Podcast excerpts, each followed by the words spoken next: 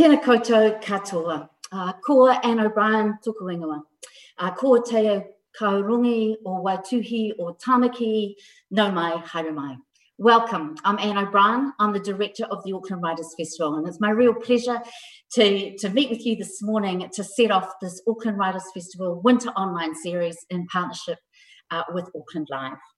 Normally, in this weekend, the staff would be frantic at the office. We'd be packing writers' welcome packs and finishing schedules and doing all those last PowerPoint presentation touches. But of course, we can't do that this year. We can't travel. Uh, we can't gather in the same way that we used to. But there are lots of things we can still do. One of them, of course, is baking, but we're not here for that this morning. What we can do is we can continue to read. And reading, of course, and the mission of the festival is to is to connect us with the world of books and stories. It's a way in which we can expand our worldview, connect to each other. Uh, it gives us delight. Uh, it gives us consolation. This year, we put together a program of over 200 writers and books that we loved. We're calling it our 2020 reading list. And if you want a copy of this, let us know if you don't already have one, because this will guide you through the rest of the year. We can't bring you 200 writers, unfortunately, in this series, but we can bring you some of the wonderful work that we had hoped to champion. And that's what we plan to do over the next 13 weeks.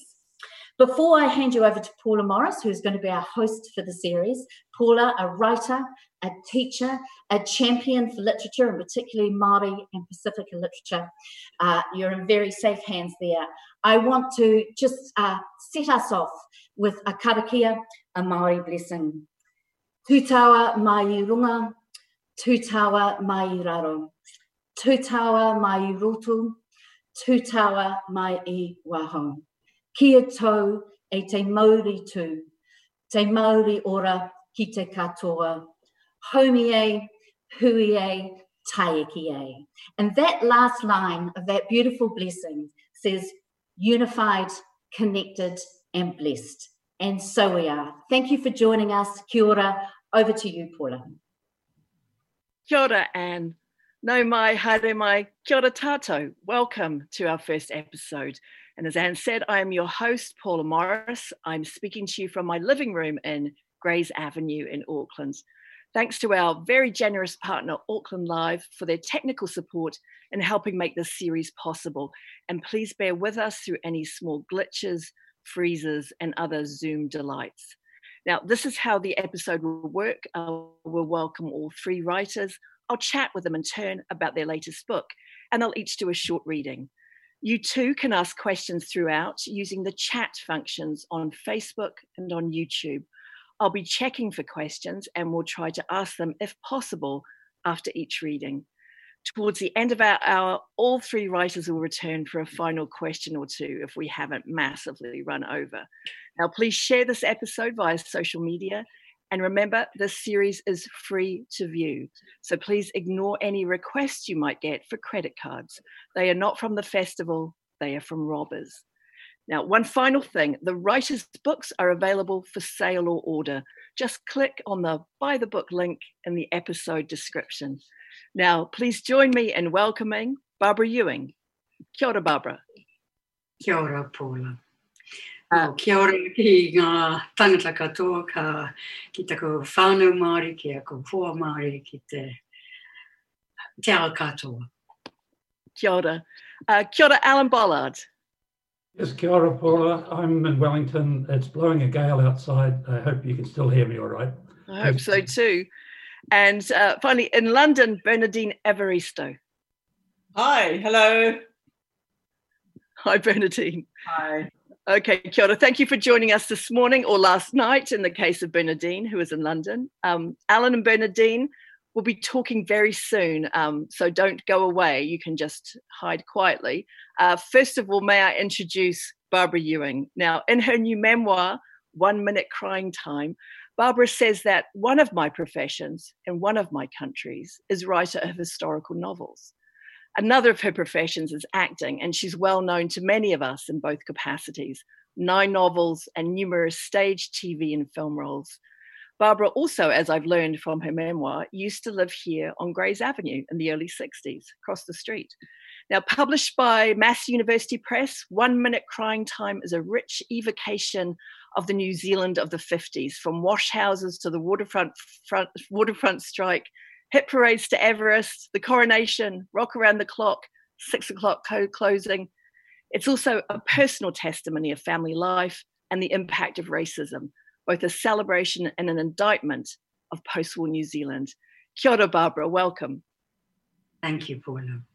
Now, Barbara, you drew on New Zealand in the 50s for your novel, A Dangerous Find, but you never consulted your own diaries. And in fact, this memoir almost didn't happen.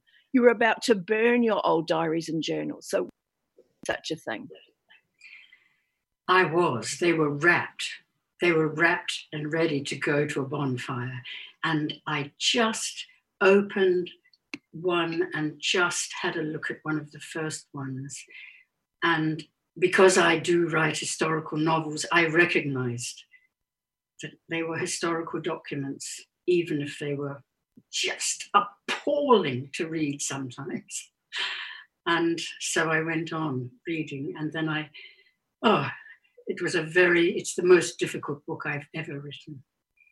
So you're saying they were appalling to read and it was difficult for you to write. Is this because at the heart of your memoir is quite fraught relationships, particularly with your mother when you were growing up? And I should say the the it begins with 1951 when you were 12, and it's when you leave for London 11 years later. Yes, it it it just goes into we didn't know all the words. I mean, at that time we didn't know feminism, for instance. My poor mother did not have any information about women's rights or anything like that, and my poor and dear father also. I mean, it was just a different time for everybody. And there was no political correctness, and there was, we had a view of ourselves as this lovely little country, and everything was so lovely. And the Maori lived in their little villages, and we were all so happy. And such a good country. We were helping dear England and giving them food because they needed us, and England was home. That's what I got from my diaries. And you say in your memoir that it wasn't easy being the daughter of a judgmental, frustrated genius in the 50s. Would you tell everyone what, what you mean by in terms of your mother being a genius? In those days, and I'm sure they wouldn't have them now in the same way, they had IQ tests. And my mother, when she was 15, was found to be way, way above the scale of uh, and they were about intelligence. They weren't about emotional intelligence. They were about doing those kind of intelligence tests. And she was so clever that she was sent to university when she was 15. And this was, you know, in the 1930s and, uh, or, and, and, or in the 1920s. And it was sort of unheard of. And she had a nervous breakdown and left. And that left her with, I think, a lot of problems that of course, a teenager doesn't understand. And all of this came to the head very much when you were at university at Victoria and you decided to study Te Reo Māori. Uh, though classes they were not offered as part of the degree there, you had to do it as an adult education class. Why do you think this became such an issue for your mother? I think it would have been an issue for lots of mothers in those days mostly Pākehā, but sometimes Māori also.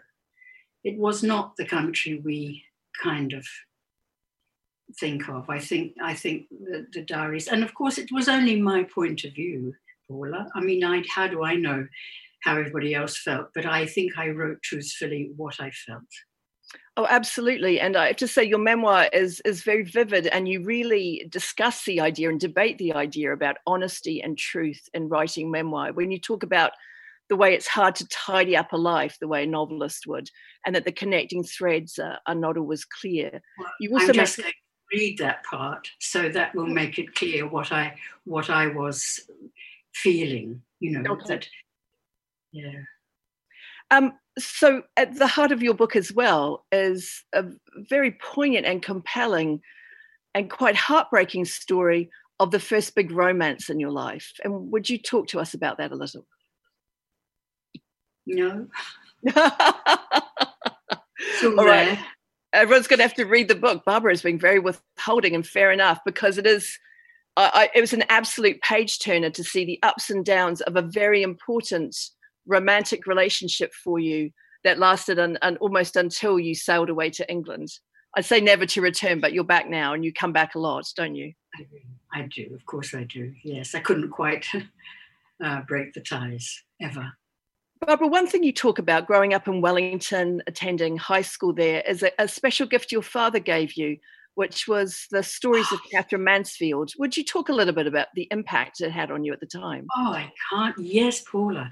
Yeah, I hadn't done all my books were English books. That's what we read. We read books set in England. You know, everything I read, even the swish of the curtain, all those stuffs, and you know, all the all the things about life and to suddenly be given a, a, book where things were set not just in New Zealand, but in a place I knew like Days Bay, Eastbourne. And I couldn't believe it. I couldn't believe that you could write about New Zealand. I didn't understand. And I know it's different now, but I am talking about a very long time for me, a very long time ago. Um, Barbara, I wonder if we, we should do your reading right now. Would that be okay? Yes. Okay, you've got a, a short to give from your book, and then we can come back and talk some more. Yes, and and I I do talk about the problems that you and I were just discussing then. Good. Why don't you go ahead? Thank you.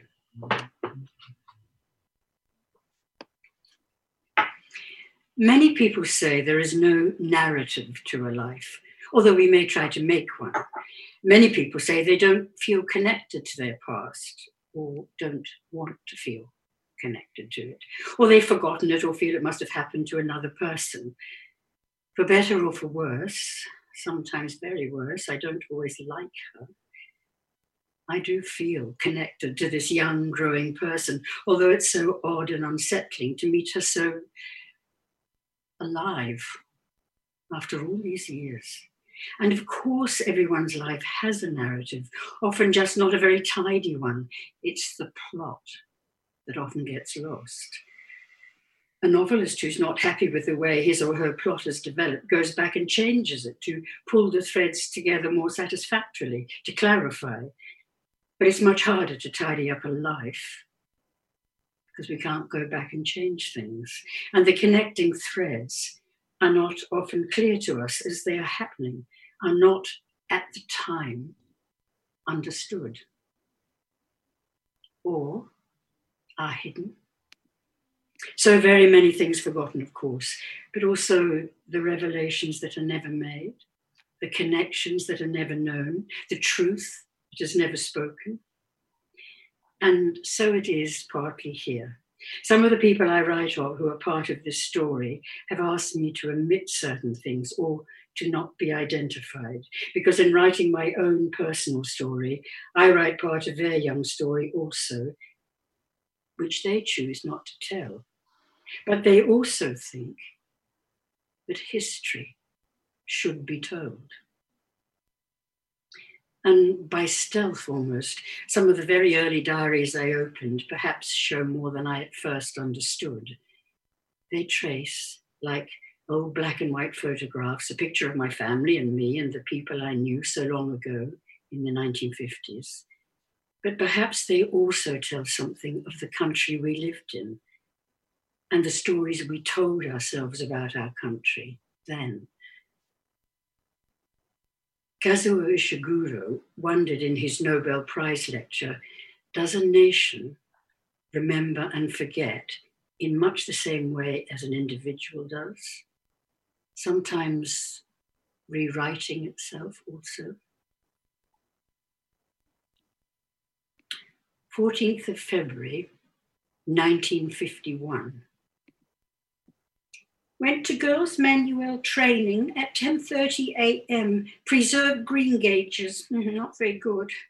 After school, we were skipping as it has come into the season. Listened to much binding in the marsh with Dad. 22nd of May, 1951. The headmaster sent me to the cooking teacher with a message. Jeanette couldn't pay two and six for cooking ingredients this term as her father is a wharfie. The school paid. Poor thing. At horrible sewing, I did one leaf on my Dorothy bag and yapped. Listen to the lever hit parade. God, it's cold. 24th of November, 1951. Gosh, I have to work hard at housework on Saturdays. Then I went to Webb's and got my new kitten. We've decided to call it Wobbles. Oh, it's so sweet and wobbly, but we'll have to be careful. I went to Jennifer's birthday party, which was good. I got a packet of bubblegum for a prize. I've only ever seen it at the pictures. Jennifer's father gets it from America. He's funny. He squashes the bottom of all the chocolates to find the hard ones. 31st of December, 1951. Well, today's the last day I'll write in this diary, and I'm proud to say I've kept my diary every day for a whole year. Today I didn't go to the beach again. I went to town instead, and Andy and I saw Dear Brat at the Regent. Tonight, because it's New Year's Eve, we're getting up at 11:35 p.m. Tell you all about that next year. Cheerio, 1951. Kia Barbara. Thank you so much for that reading. I feel that you have an unfair advantage over many writers because of your acting. Um, uh, Barbara, some uh, questions are coming in from listeners. Um, one of them uh, is saying about how they used to love your occasional London diary, and the listener wondering if you went back to those old columns for material for your new book. But of course, your book ends at a specific point. Would you just let readers know how what the span is of this memoir? Yes, it it's it starts when I'm 11, just about to turn 12, and it finishes in September 1962 when I've won a scholarship and a bursary from the New Zealand government, and I'm going to RADA. But it sometimes goes forward into other times. Um, I can't help going forward sometimes to talk about big things that happen in my family, and then I I come back again and and everywhere I saw somebody had said, "Well, she writes about Donald Sutherland breaking her ribs." and and John and Jim Moriarty breaking my ribs. So every now and then something else comes back in, but the story is the story of those times. I was quite um, alarmed actually the number of times you seem to have your ribs broken by accident. I'm glad we still have another. It's amazing, isn't it? Yes, oh yes, broken ribs all over the place. Now, another of our viewers asks if you would mind um, speaking to some of the changes you've discerned here in Aotearoa during your visits here compared with your childhood growing up and, of course, your life in the UK. What are the things that strike you the most now when you come back? I I do go into this a little bit also in the book because it's so different, and because of my experiences, I, I realized that the whole Maori situation is very, very different now, and, and we all know that, than it was in in the 1950s when there were no university classes at Victoria University, and people were just saying, "What do you mean you're learning Maori? What what, what, are, you, what, what are you what are you doing?" I mean, that is such a big change.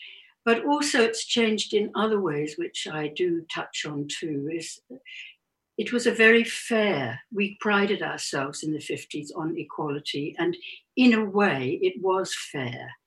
We had a lot of influence from England, but, but we nevertheless did feel everybody should have things the same, and we didn't like private schools and things, things like that. And money in New Zealand is different now, and there is a big division between rich and poor that I or well off and that, that, that I think is noticeable.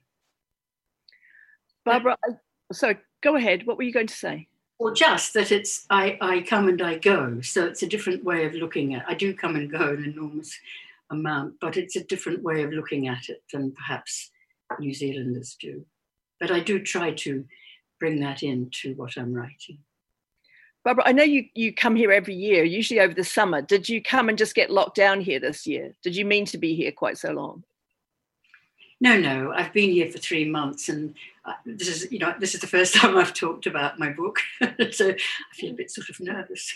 Um, but I would have gone back because I would have been at the Writers' Festival, so I would have gone back in a couple of weeks or less. Uh, but I but I can't get a plane. There aren't any planes out.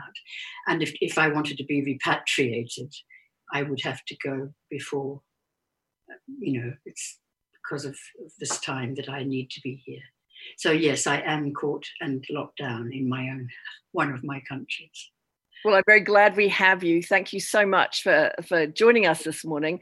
And please don't go away, just um, uh, because we're going to come back to you towards the end of the session. Thanks so much, Barbara. Kia ora. Thank you. Kia ora. So, our next writer is Alan Bollard, economics professor at Victoria University and former governor of the Reserve Bank. A novelist and biographer, Alan wrote the bestseller Crisis One Central Bank Governor and the Global Financial Collapse. His latest book is Economists at War, a set of interlinking stories about seven international economists during the wars of 1935 to 1945, men from Japan, China, Germany, the UK, the USSR, and the US. And the book's subtitle, which is How a Handful of Economists Helped Win and Lose the World Wars, gives us a glimpse into its insights, reminding us that generals alone do not win wars. The seven economists, Alan says, lived different lives in different places and had very different characters and motives, but many intersections. Kia ora, Alan. Thanks so much for joining us today. Kia ora, Paula. Thanks. Very pleased to be here.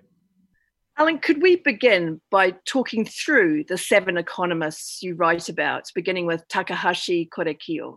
So, would you just give us something in brief about each of them?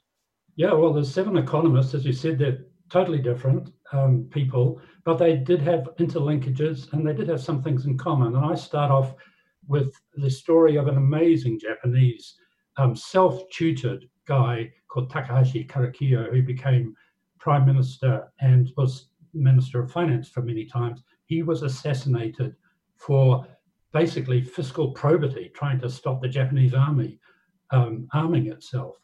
Um, he failed in that. The Japanese army went in and invaded China. My Chinese um, economist is a very crooked, very corrupt man called H.H. H. Kung. He was actually married to one of the Soong sisters, uh, who was uh, the, the brutal and clever strategist um, behind him in all of this. They became the richest couple in China.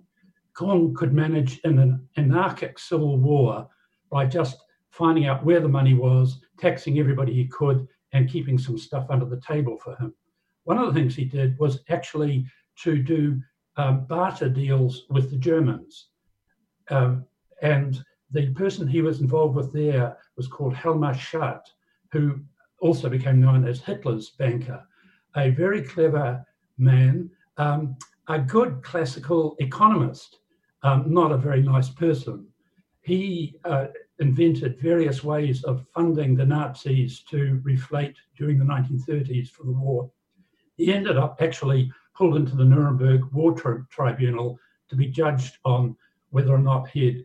Uh, he, he basically he argued he did very good economics and he shouldn't be badly judged for that, but he certainly helped the Nazis finance their war.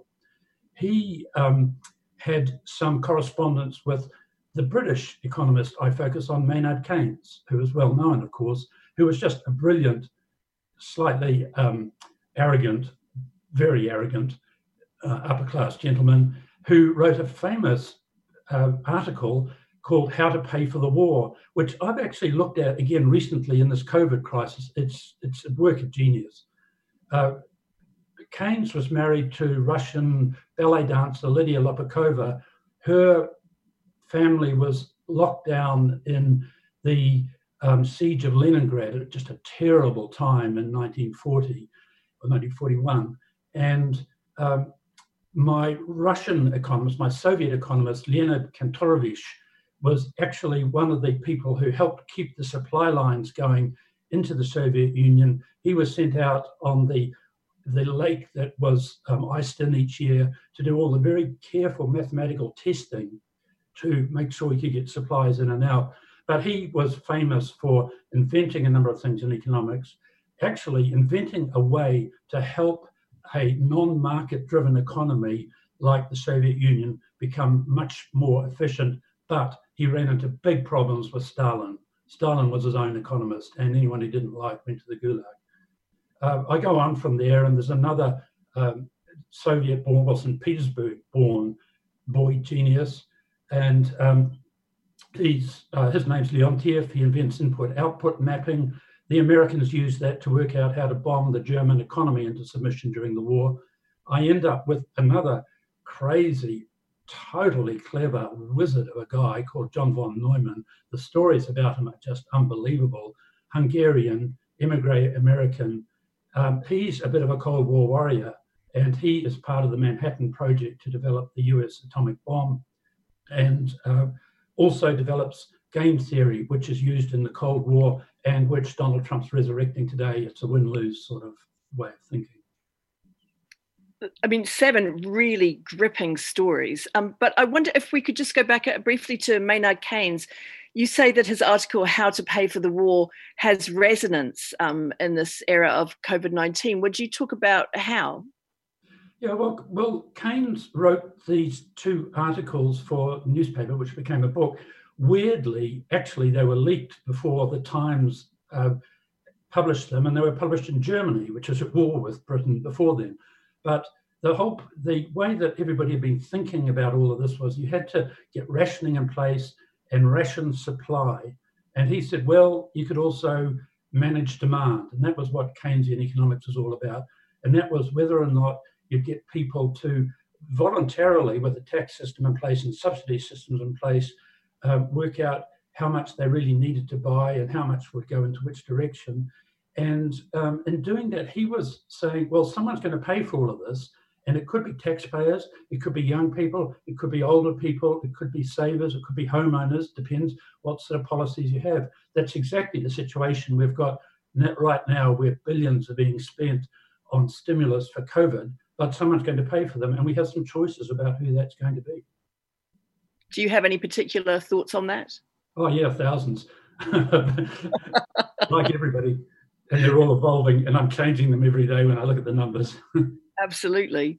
Now, um, we're going, we're going to go to your reading in a moment, and it is the very first story in the book. And I have to say, as a non economist, I did read these very much as stories and found them fascinating. I mean, I was fascinated to know that H.H. H. Kung actually went to Germany before the war and met with Hitler and tried to turn him against the Japanese, sadly unsuccessfully.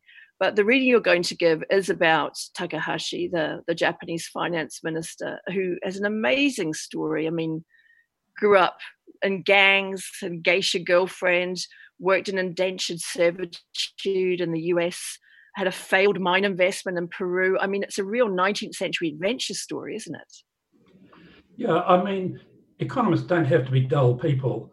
And although there's a bit of selection bias here because I basically was interested in interesting people. But sure, let me just start off. I didn't know where to read really, but I decided in the end I just open the book on the first page and start there. Good. So, would you would you do that for us, Alan? Let me read from the first page. Uh, it was it was dark before dawn on a freezing Tokyo winter's night. In silence, the soldiers prepared their rifles and their bayonets.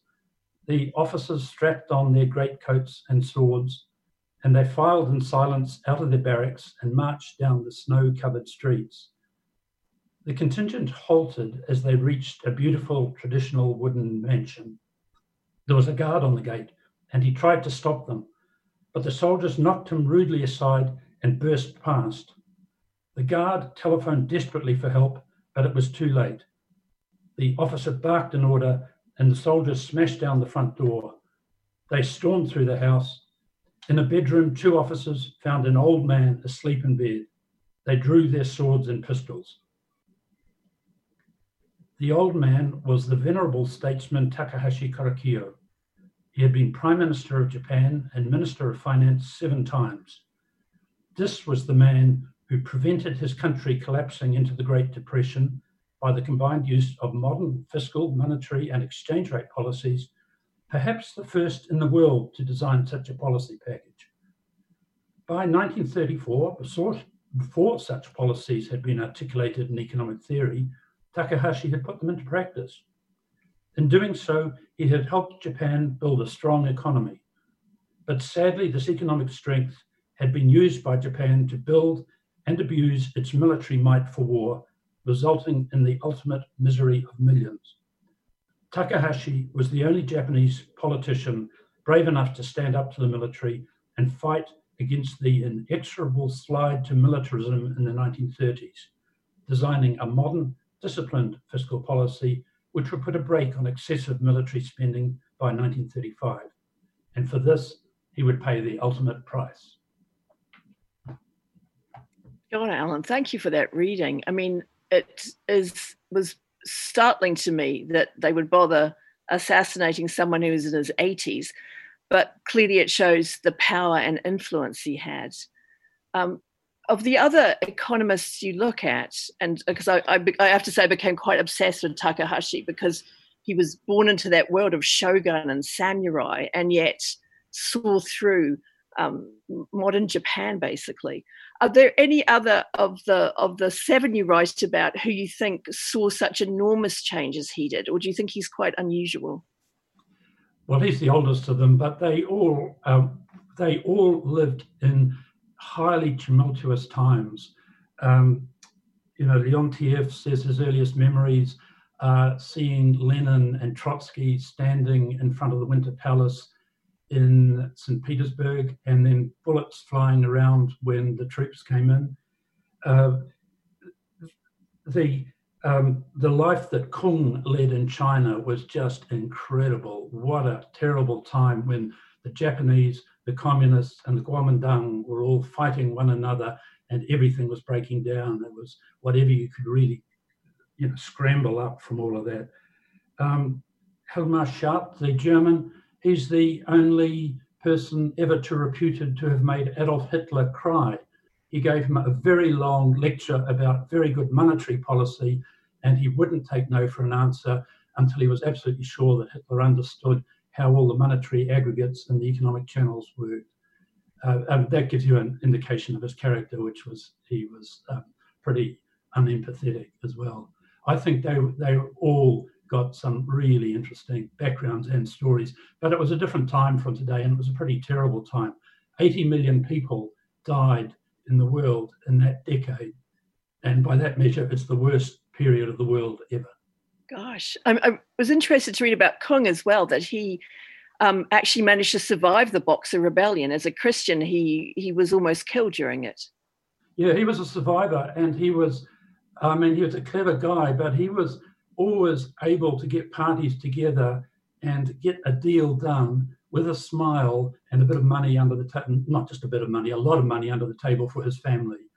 Um, he was the guy who got Chiang Kai shek away from the students in Xi'an when he was kidnapped. He did a deal with the students, great personal cost himself. Um, and uh, there, there was always a price. There was an amount of money that could be paid. Of course, being Kung and being Chiang Kai-shek, they reneged on the deal in the end anyway and shot many of the students. It was a it was an amazing time. I was also interested to read that Kung um, studied in the US. He studied at Oberlin and also at Yale. Yeah, he did a Yale degree. I mean, he of all the the economists there was the one who said, "Look, it's whatever it takes." And so he's the one who's doing deals all the time rather than being a really cerebral sort of person. Some of the others were much more cerebral than him. But um, a number of them managed to get to the States to do degrees and learning one way or the other. And um, th- that's still the case today. So there's a very big sort of American academic hegemony over the profession. And John von Neumann, though born in Hungary, as you said, and ended up uh, in the US being a very important person in the Manhattan Project, is kind of a seg to your next book, isn't it? Where you focus more on the Cold War itself. Yeah, I'm writing about economists in the Cold War at the minute. It's different, um, but it's pretty intense as well. And John von Neumann, I mean, he was a boy genius. He was brought up in a middle class Jewish family. Actually, quite a number of them were Jewish um, in Budapest. And in fact, from his primary school, oh, no, I should, sorry, his gymnasia school, uh, there were three Nobel Prize winners in his class. That just puts it in context they used to a party trick for Saturday nights in Budapest. They'd give him a copy of the Budapest telephone directory, ask him to memorize it, and then test him on it.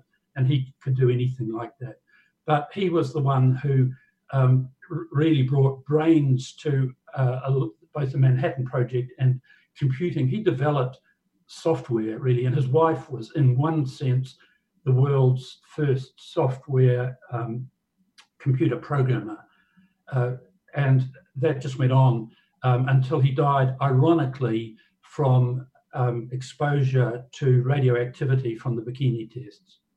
Wow. Um, uh, we're unfortunately out of time, Alan, because this is really fascinating, and your your book is is tremendous, and people can order it by clicking on the book link, as they can uh, order Barbara's as well. Thank you so much for talking to us. If you just hang around, I'm going to talk to Bernardine, and then we'll come back to you. Kia ora, Alan. Okay, so our final guest today, and we're more or less on time, unbelievably, unlike all my bad dreams. So, our final guest today is Bernardine Evaristo, joining us, as I said, from the UK to discuss her Booker Prize winning novel, Girl, Woman, Other. Uh, Bernardine is a professor of creative writing. She's an influential mentor and literary activist who came of age, as she said, as part of an 80s Black feminist countercultural community in London. And that countercultural spirit is evident in her eight books to date, uh, which reveal her lively and imaginative engagement with history from a Black woman in Roman Britain to ghosts on a European road trip. Girl, Woman, Other is a kaleidoscopic, provocative, very funny, and often poignant novel of the interwoven lives of women, exploring romantic, sexual, family relationships, friendships across generations, hidden histories, rural and urban life, and of course, essential in all British novels, the crackling fault lines of race and class. Kia ora, Bernardine. Thanks very much for staying, uh, staying up for us today. Yeah. Um, about this novel, you said, I wanted to create as many Black British female protagonists as I could get away with. So, why did you say that? Yes, well, um, I started writing the book in 2013, and um, a lot has happened since then. But I was just really fed up with the fact that there were so few narratives about Black British women in fiction. Um, even today, I, I, still don't think there are many of us writing. Um, so I decided that I was going to put as many Black British women into a book as I could get away with. Um, I initially came up with this crazy idea that I'd have a thousand um, women. And my background's in poetry, so I thought, well, maybe, maybe a few lines each. Um, and then I thought maybe a hundred women. And then I started writing the book, and eventually it became a book about 12 primarily Black British Womxn. I say Womxn because um, spelled W O M X N, because one character is non binary. So it was really about peopling a novel with the kinds of fictional characters that are not really very present in British literature. And when you were writing Bernardine, um, you talked about one character sort of emerging organically from the next, which is, um, I think, a method that's that's familiar to many Indigenous writers, including Maori writers here, like Patricia Grace, like Witi Ihimaera, who work with the circle or the spiral as a central narrative principle. You didn't plan this book out, did you? No, I didn't actually. That's interesting. And I, I certainly have read both those writers um, many years ago, as well as Keri Hulme, who's um, The Bone People I absolutely loved, actually. Um, no, it was an organic process for me. So I began with one character, Carol, who is a young woman of Nigerian parentage, growing up in a, a working class part of London. Um, and her mother came into her narrative. Her mother's called Bumi, and then I decided that Bumi would have her own section. So just to explain, um, there are 12 characters and each of them has their own chapter. Um, but they're also also very interconnected with each other. So Carol was the starting point for the book, even though chronologically in the book as it is now, she isn't the first character. And then her mother Bumi features, um, and then she has a mentor at school, somebody called Shirley, who is um, uh, a woman of Caribbean parentage, and uh, she also then became a character in her own right. And then her mother, Winsome, who is a, a woman of the Windrush generation who came over in the 50s, she then became a character in her own right. So the book kind of began to grow organically through the whatever narrative I was working on at that time, until in the end you have you have the 12 characters, you have four mother-daughter relationships, um, and you have um, four units of three women who are sort of in a little little group together. No, it's actually quite a tight formal structure, depend, despite how you approached it and approach the characters very organically, growing from each other. The book is divided into these four sections with a mother, daughter, and one other. Really, really fantastic. Um, uh, speaking as a creative writing teacher as well, it, it's very rich material to work with um, uh, from the point of view of writing as well as reading. But one of the things I particularly enjoyed in the book was uh, the way you investigate rural experience as well as urban. And I'm thinking about Cornwall, and I'm thinking also about the Northeast. Um, and the big farmhouse. Would you would you talk um, about why you thought it was important to include rural experience as well? Well, you know, the sort of uh, Black British experience has essentially been an urban experience. Um, historically, there are reasons for that you know, people settled in the cities where there was work for them, but also where they were more likely to be accepted. Um, but it, you know, our, our, our presence in the, in this country is not just urban. So I really had to make sure that there was going to be that there were going to be enough characters who are going to be based in the countryside. So Cornwall does feature um, in the novel, as does um, East Anglia. Um, but there are three characters growing up in the northeast of England, and that was so important for me, um, including one character who's the oldest um, in the novel, Hattie. She's 93, she's a farmer, uh, she's uh, of mixed heritage, she's uh, living on the farm that she was born on, she's never left it. It's been in her family for 200 years, and she's deeply connected to the British countryside. And that was really important because uh, as a writer, one of my um, objectives is to explode um, any kind of reductive notions of who we are in this society, people of the African diaspora. And so to, to have an older woman who is also fiercely independent and completely mentis, which is also kind of exploding other stereotypes about aging, um, to have this older woman who's a farmer um, and also, you know, loves where she lives and has such deep roots in the sort of northern northeastern countryside was really really important.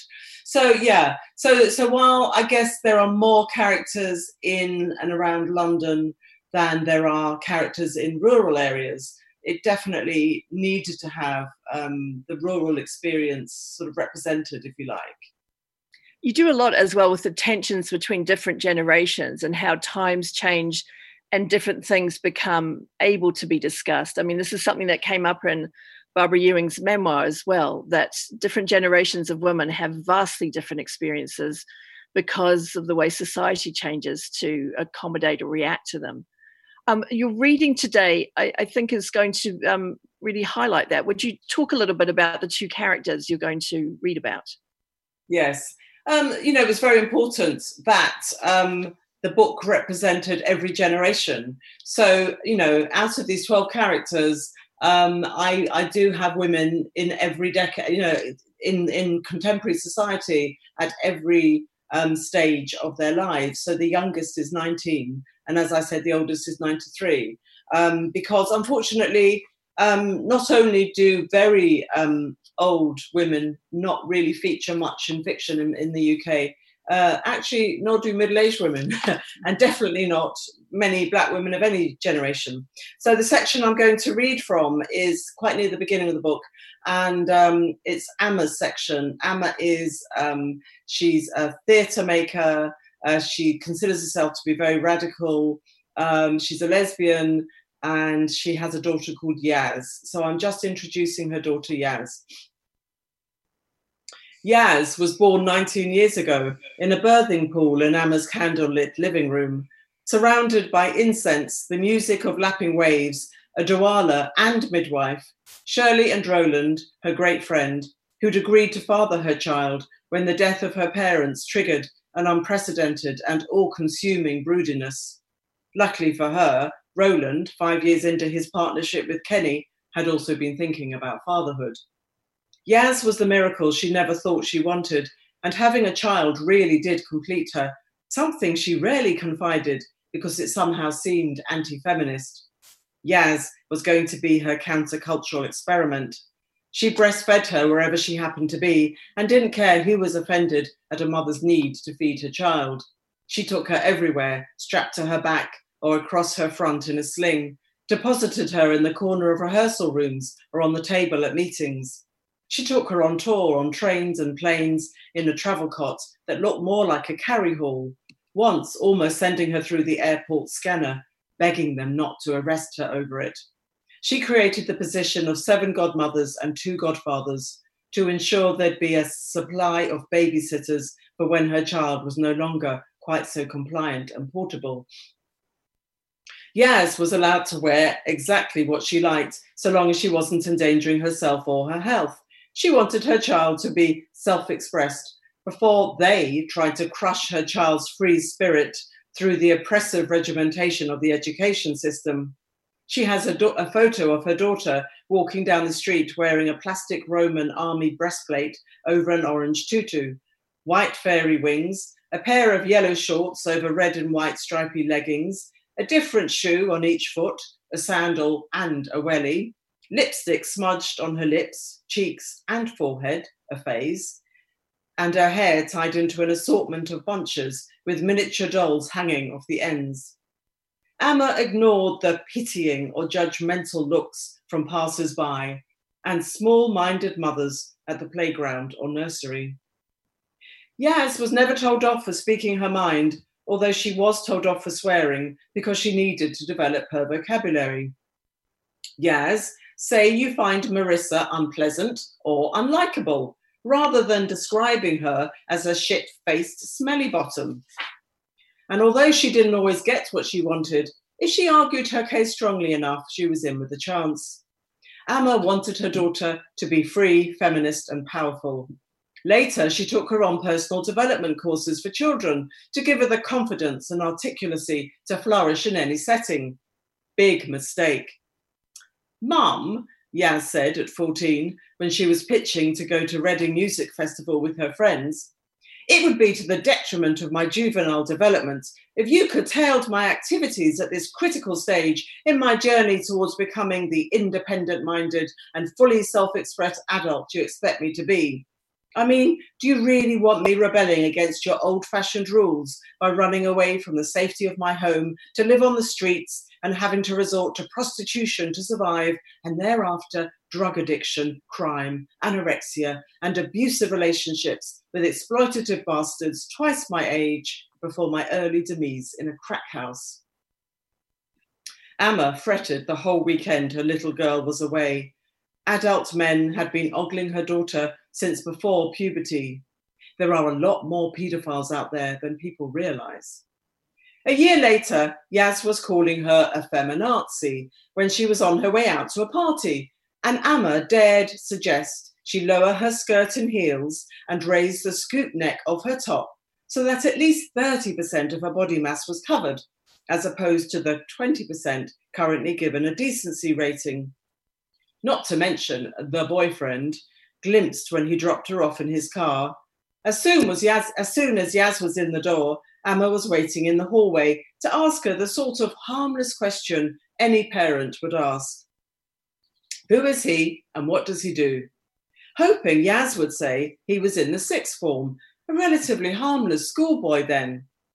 Yaz replied with deadpan insolence Mum, he's a 30 year old psychopath who abducts vulnerable women and locks them in a cellar for weeks on end while he has his wicked way with them before chopping them into pieces and sticking them in the freezer for his winter stews. Before waltzing upstairs to her room, leaving a whiff of wacky backy.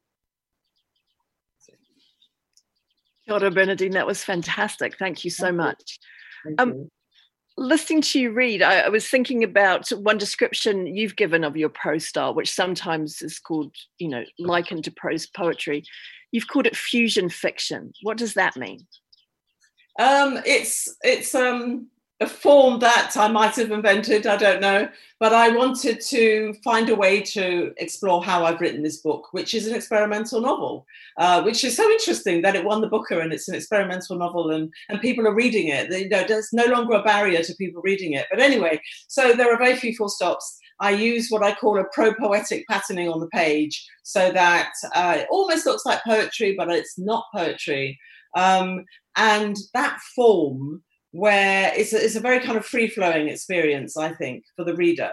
So you're kind of like, because you don't have the full stops, you're not really stopping as you read it. It's just kind of flowing on the page, hopefully. Uh, was also a free flowing writing experience. Um, but it allowed me to tell each of these Womxn's stories um, in, in 30 or so pages each um, in a way that you might be able to do with poetry.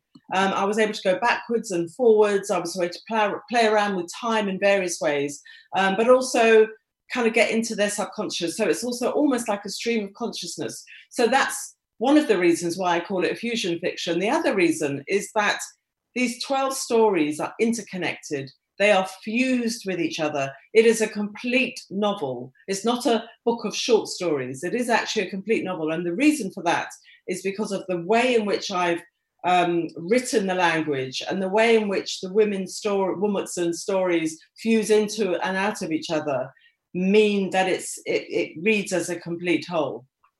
So those are the reasons why I call it a fusion fiction. I want to say it also reads as a mystery to some extent. I mean, various mysteries arise and are uncovered in the course of the book, and we're waiting until the very end for one of the key mysteries to be resolved. Yeah, yeah. That's interesting. Nobody's described it like that before as a mystery. But you know, the thing about the book is is that you don't know where you're going with it, which is what I like because I, I, like my fiction to be completely unpredictable. Um, you don't know where you're going for it, but also you're you're introduced to characters who you think are just marginal and passing through someone else's story, and then eventually you've discovered they're actually they've actually got their own chapters. So they're actually revealed to be much more important than that it makes it an incredibly rich uh, reading experience. And, and one um, of our viewers um, asked if you could fully visualize each character. I mean, how did you visualize them or conceptualize them as they came to life on the page? They, they do come to life on the page for me as a writer. So my books are very character driven. Um, this is a book which is extremely character driven, but it is plotted in a sense, but they're tiny plots. Um, there are lots of micro plots in that novel. Um, I I I start, have an idea for a character of who I want this character to be, and then in, through the act of writing, they then, in a sense, reveal themselves to me. I always create a very strong visual impression of my characters, um, and not all writers are interested in, in doing that, but I do. Um, so as soon as a character starts to emerge for me, I start to then think about what they look like about their body language, as well as everything else that I need to think about them. Um, so those are some of the ways in which these characters come alive. Um, and I'm a very visual writer. I like to use the senses, and that's really helpful in bringing characters alive through the senses. Absolutely. Listen, Bernardine, I'd like to bring back um, Alan and Barbara as well, Barbara Ewing and Alan Bollard, if we can bring you all back together now to just continue this discussion we'll see uh, when everyone pops back onto our screens. By the way, I'm really envying you your shelf display behind your head. I think uh, people are going to be Pinteresting you as we speak. I, I'm also I'm. so while we're just waiting for for Alan and, and Barbara to return, I hope they haven't wandered off, or um, or that Alan has not been swept away by the Wellington storm. I'm just uh, checking Bernardine on um, on other questions for you. I, when you were reading, I, I, think it really reminded me of what an exuberant book you've written. That there's something that's very um, vital about it. Now, you have a, a background in theatre. Obviously, you were a theatre grad as a young woman. Uh, do you think that your theatre experience also informs your fiction writing? Absolutely, it does. I think my work is tends to be very performative, and actually, I trained to be an actress. Um, but then I, I, I formed a theatre company when I left drama school and um, spent many years working for that theatre company. And I was writing plays and also performing in the plays. So not only was I writing theatre, but I was also inhabiting the characters that I had created. And it's only fairly recently, actually, that I've realised that the way in which I appro- approach uh, my fiction and my characters is very much rooted in that experience. Because, I mean, as Barbara will know, you know, when you're inhabiting a character as an actor, you're engaging with them at a very deep level. and so I'm engaging with my characters before when I was younger, before I was acting them, and then I was acting them. So that became a very intense experience for me. And in a sense, that's what I want to create with the novels that I write. I really want to inhabit my characters and step inside their skin and become them as I'm writing them. So, so the fact that my characters tend to pop off the page, um, I think, is because of that, because of that um, experience of writing and performing in my earlier years. Alan, may I ask you, with your seven economists, they are the characters in your book, they're real life people. But did you take a similar approach um, to Bernardine's and trying to evoke them as three dimensional people with rich characters and histories? Um, no, I didn't. And I think it's probably easier doing technical biography than autobiography or fusion fiction. Um, I stopped myself doing that. Really, I let I tried to let them speak for themselves. I was many times I, I, I was getting to the stage where I was putting words in their mouth or imputing motives that they may not have had, and I pulled myself back from that. And I and you have to be careful with the sort of work that I did that you're not an amateur psychologist or psychiatrist in terms of trying to get inside people's heads. And every now and again, things didn't sort of completely um, weren't completely consistent about how I would have thought some of these these economists actually would have operated. Um, they're all dead now, so I never actually met any of them. Although I met a number of people who did meet them, and you'd pick up some things from their characters from that. But I was quite cautious about trying to go beyond that and sort of build their life for them. And Barbara, um, the late Peter Wells in his book Dear Oliver talked about the issue of writing memoir, the deception of memory is his term. You you struggle with that too, don't you? What you remember versus what you wrote down, or what other people remembered. Will you talk about that a little? Certainly, I that was so that was just so interesting that that I remembered something in my head and then I looked at the diary and it wasn't the same. And if I could check, often it was the diary that was right and not me. And I hadn't understood this, but a lot of psychiatrists and poets and all sorts of people have written about this already.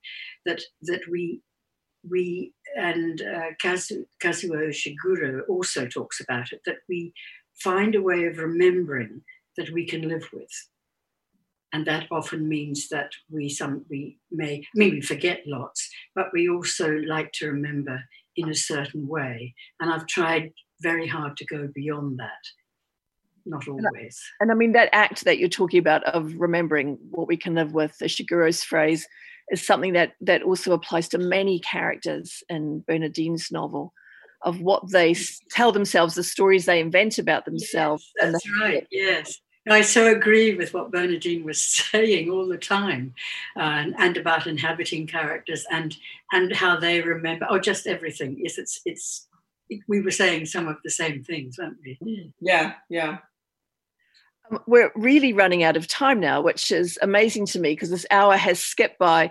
Alan, um, lots of people have sent in questions about what you predict about COVID 19 and the upcoming recession, but I don't think we have time for that.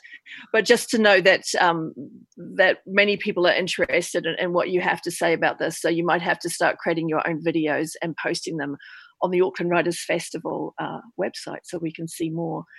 Um, I do think that we have to wrap up now. I'm really, really sorry because this has just been incredible.